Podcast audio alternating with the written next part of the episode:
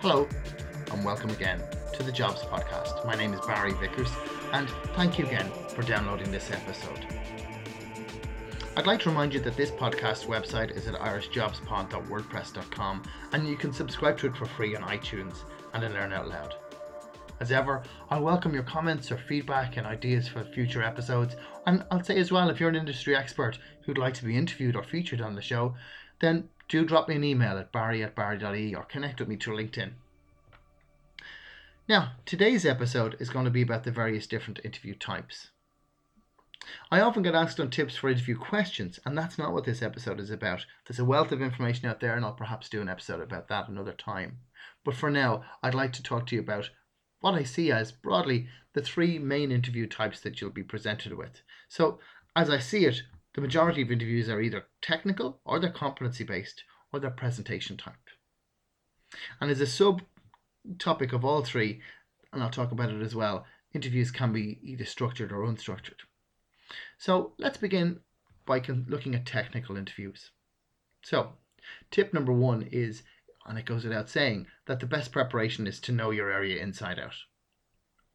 First of all, refer to the job spec to understand what are the key technologies that are used in a job. I think it's unwise, in one sense, to ask in advance what to expect as the subtopic of the area. To a certain extent, it shows that you're lacking doing your own research and it can give an impression that you're unsure of the technical area.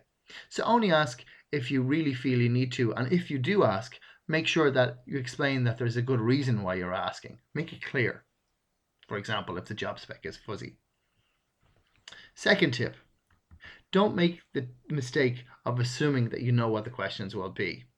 One of the most common things I hear after a technical interview is that an interviewer feels that the candidate did not know the book theory or best practice or the basics of the technical area, and in feedback, then the interviewee who will have been declined because of this, but they'll maybe say that the questions they were asked were very basic and they were blindsided by this because they're expecting much more difficult questions or that they operate at a, a much higher level. So, uh, to illustrate this with an example, what I mean is, for example, if you're a programmer, a lot of programmers will start a new project by recycling code elements from their previous projects. In this scenario, an interviewer might zone in on these normally recycled elements and if the interviewee cannot speak fluently about them, the, the interviewer will draw the wrong conclusion or perhaps the right one that you haven't done your homework. Um, so, you know, bone up on the basics and the book theory of your area. Also, have a look at what you've said in your CV that you submitted. You'll need to be able to back it up. Anything that you said you have knowledge of, you can expect questions on. Doesn't mean that they will definitely ask you about it, but it's a possibility. Once it's mentioned on your CV, it's a possibility. Don't panic though. If it's clear from your CV that it was a long time ago since you used the skill, a little haziness is okay, but you should be able to convince in anything recent or anything relevant. So, again, for example, if you're going for a job where you know a secondary skill is one that you have used but it was a long time ago, it would be wise to revise on that secondary skill. Interviewers that I know are unconvinced by interviewers who have this knowledge in advance but do not prepare and argue that they could come up to speed very quickly on it again. If that were the case, why not do so in advance of the interview? Now, this is a big one for me on technical interviewers. It's not acceptable to either say simply no or I don't know in technical interview. This gives the interviewer or panel the impression that you'll just quit first time you encounter something difficult or new. What you've been presented with here is an opportunity to showcase your problem solving and troubleshooting and innovation skills. You can't say no or I don't know or I've never encountered this before, but would you like me to have a guess at how I would tackle it or similar? Feel free to jump in and try the first couple of times with your best guess solution, but be careful not to overdo it without checking with the interviewer if it's okay to proceed. Also, Pay attention to highlight your analysis of the risk of trying the unknown in your answer. Don't forget there are other solutions too. It, might not just fall to you. you. Other solutions might be asking your network of colleagues, researching knowledge, knowledge base articles, and your analysis before jumping at the problem straight away is will be important. Even the best technician hasn't seen everything, but they all do try to understand the problem before going at it headlong. So don't forget, analyze the issue and don't assume that you have the burden of solving it yourself definitely do not say just no or I don't know. Now, let's talk about non technical interviews. The principal type for my money has many names, but I'm going to refer to it as competency interview, the second type of interview. I first encountered these in my Microsoft days when we had a specialized toolkit for organizational development and talent acquisition that was de- developed by, I think it was MIT. Now, I recognizing that this was created by a host of clever minds, I've adopted it and I've used it kind of as my own since, occasionally refining it to my own needs. For example, I reined in some of the questions. Uh, to give you an example of one of some of the questions, uh, one example is a particularly horrendously long question about problem solving that goes something like this. And I'm going to take a deep breath before I say this. Please tell me about a time you solved a problem. What was the issue and the outcome? Who did you involve? And what would you do differently if you had it again? Exhale. Okay, very long. I'm sure you'll agree this is overly verbose. However, the theory behind competency questions is generally acknowledged as uh, sorry, generally acknowledged as sound, and they're widely used in all industries. So you would do well to watch and prepare for them. Key signs for a competency or aptitude type interview is if you see the words competency or aptitudes in a job spec followed by a list of soft skills. If so, expect and prepare for scenario based questions. So, these would be of the kind of above the really long question I asked you, but maybe shorter, which, when you reduce them down to their basic elements, translate to tell me about your skills in X, or tell me about a time you've applied your skills in X. In which case, all you have to do is have a story ready where you demonstrated that skill. Massively important when answering these questions is to use the first person I rather than we, as it's a peculiarity of the competency system that an interviewer cannot score you well unless you speak about your own personal achievement rather than that of your team or your group or your company as a whole. This can take sometimes a lot of concentration. It can grate against natural speech rhythms to say I. It's natural. Certainly for me, I'm Irish. It's a natural speech rhythm for me to use we a lot. And I see it a lot in, in interviews, particularly with Irish candidates, where they will say we as opposed to I when they really mean I. And I do have to ask them what's your individual contribution here to what you're speaking about? And then they correct themselves. My favourite question in competency scenario has always been what do you see as the biggest challenge for you in this role if you were hired? So I'd be interested to know what other people's are out there. Please drop me a line. You have the email address, it's barry at barry.ie. Also, just to say to you about competency interviews, it does happen. And in my opinion, it's a weak or interviewer or toolkit that will try and make these competency questions temporally or role specific. In other words, limited by time or limited by specific roles. So what I mean is they'll introduce in your last role, tell me about the time you solved problems or um, when did you display leadership. The thing about this is it limits the interviewee to a narrow subset of their experience spectrum. So, for example, maybe your last role didn't have any leadership responsibility, or you weren't there long enough to get your teeth into an on point role, but you have massive experience prior to this. You can see where I'm going here. So, as an aside to interviewers or toolkit providers, please don't do this. Anyway, if you are presented with this scenario, ask in this order. First of all, say, because it's a more stronger case study, secondly, would it be acceptable to speak about another time or place? This should get you out of hot water and into safe ground. And even if it doesn't, it will buy you time. There is a middle type of question which you can encounter too. These are the how many windows in Manhattan type questions that Google reputedly used a while uh, but then abandoned. I've always personally lampooned these. Even Google now have not acknowledged that these are a waste of time, and I would agree. But anyway, if you presented one of these, my best advice is to just approach it as a kind of maybe technical question and try and solve it with your sphere of excellence. So, for example, if you were a researcher and you were asked about the Manhattan question, explain how you would research the problem. If you're a Java programmer, maybe explain a simple or complex program that you would write to solve the, the, the problem.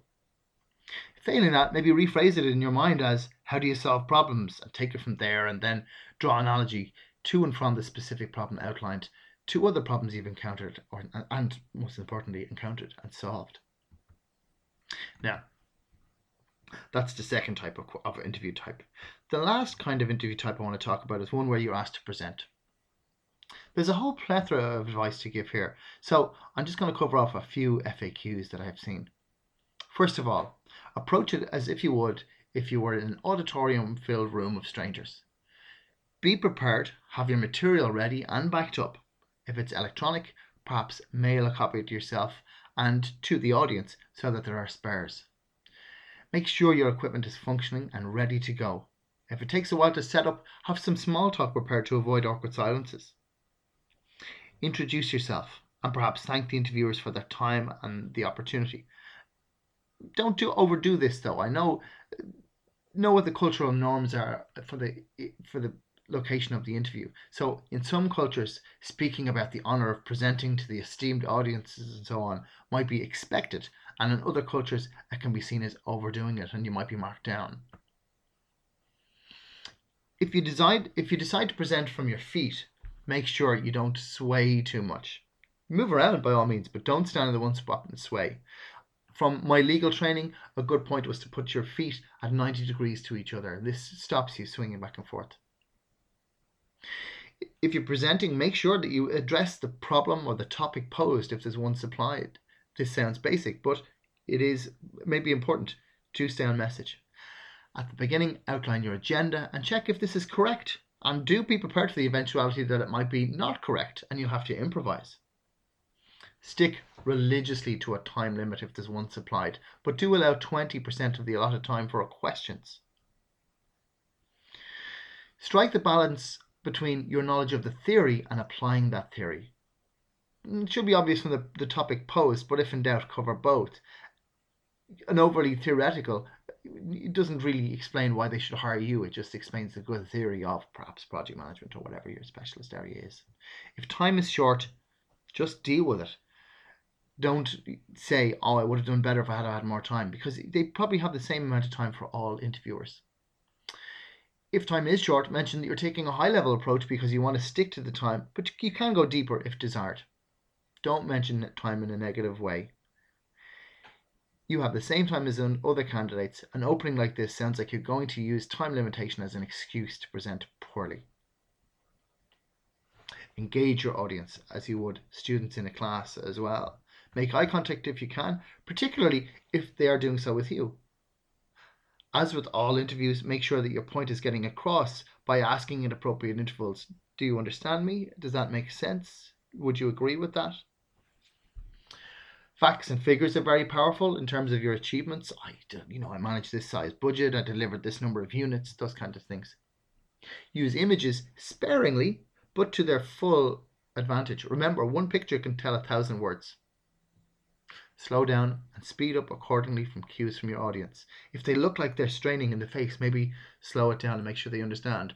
If they look like they're maybe dozing off, maybe speed things up a little bit, or maybe ask your audience questions like, how many times have you done that, or have you seen this scenario before, so that it kind of gets them engaged. If you're being probed deeply on an area, perhaps offer to visualize it by drawing it if you can. Lastly, announce at the end that it is the end so that they know and offer to answer any questions. If none are forthcoming, don't let silence hang for too long. Move on to the thanks again, and then, you know, don't forget the good old elevator pitch we spoke about in the previous episodes. And then as well as that, highlight anything pertinent that's come up through the presentation in your elevator pitch too. So lots there. So those are the three main interview types. Lastly, I just want to say a little bit about structured versus unstructured interviews. This isn't complicated, it just means that the interview is or isn't working to a plan rather than improvising. Now, there are many reasons for the structured type an employer may be in an industry that's very heavily heavily regulated, for example, and or there may be a large number of internal applicants and therefore a need for extra transparency, or uh, they may even be there simply because they're inexperienced interviewers conducting the interviewer. They have their advantages. On the downside, they are influid, they are constraining, but they do have their uses. The key to a structured interviewer, if you spot that there's a structured interview, is to make careful use of the time. Confirm with the interviewer the length and depth of your early answers to make sure that the structure will flow to a time they desire. Stick very much to the question asked. They may not be able to give you extra credit for anything outside that. Don't stray off point. Be succinct and check back if you've addressed the question posed with your answer. I'll re emphasize the I point though. As humans, with the natural inclination, I think, to go to we, you must separate what you have done from what your team or organization have done. After all, it's not them in the room, it's you.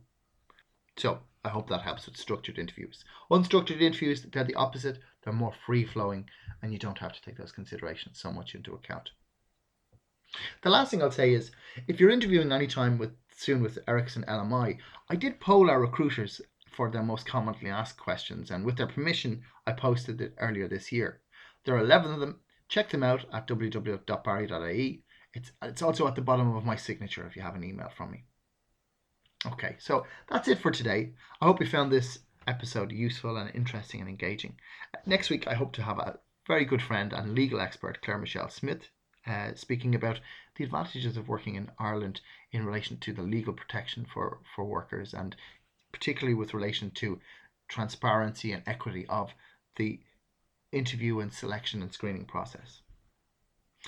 Until then, if you have any comments or tricks or tips around interview types that you'd like to share, please drop me a line at barry at barry.ie or comment on the site, which again is irishjobspod.wordpress.com. Again, the podcast is part of a series that are available for free to download at that address or at iTunes or Learn Out Loud. So, for now, it just remains for me to say thank you very much for listening. As ever, good luck with your job search and take care.